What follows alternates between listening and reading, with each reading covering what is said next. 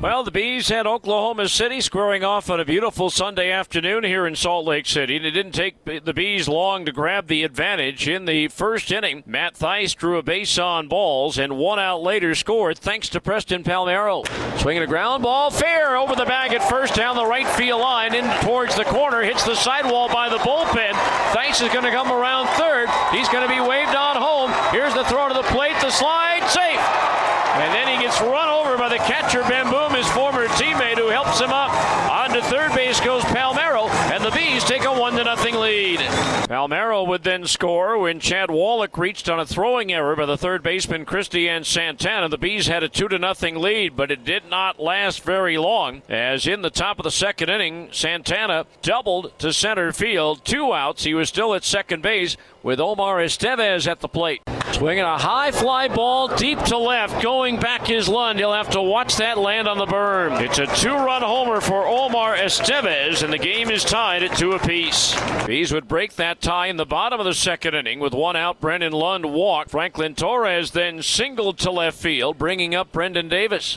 Davis grounds one to the right side. That's going to sneak through into right field for a base hit. Here comes Lund around third. The throw will go to third, is Torres. But it's an RBI single for Brendon Davis, and the Bees are back in front, three to two. But again, they could not hold the lead very long. As on the first pitch of the top of the third inning, Sheldon Neuse homered to left, and that tied the game at three for Neuse his 13th home run of the year, his third of this series. But the Bees would take the lead for good in the bottom of the third. With one out, Preston Palmeiro and Chad Wallach delivered back-to-back singles, and with two outs, Jake Gatewood was at the plate. Swinging a high fly ball left center field. McKinstry going back. It's up there, it's out there, and it's!